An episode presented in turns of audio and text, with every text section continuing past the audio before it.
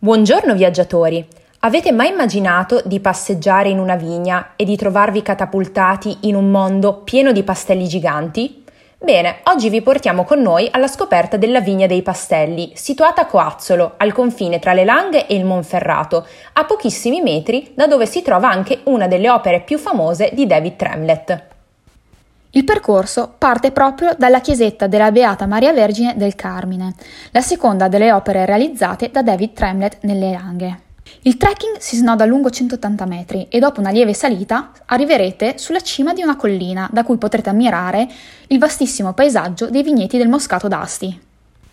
Ci troviamo nelle vigne dell'azienda agricola Anfosso Piercarlo, che ha deciso di creare questo paesaggio così suggestivo, perfetto per stupire sia i bambini ma anche noi adulti.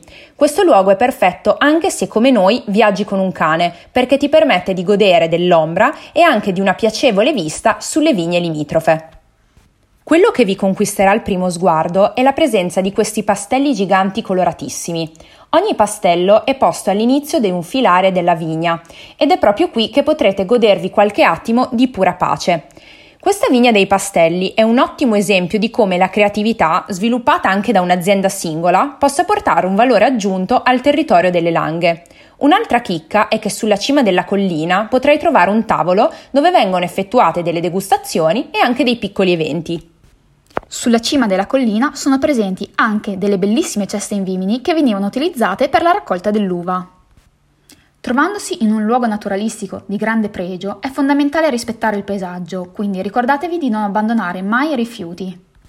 La vigna è visitabile tutti i giorni durante il periodo estivo, mentre durante il periodo autunnale, in occasione della vendemmia, è consigliabile visitare il sito web dell'azienda agricola per tutte le informazioni.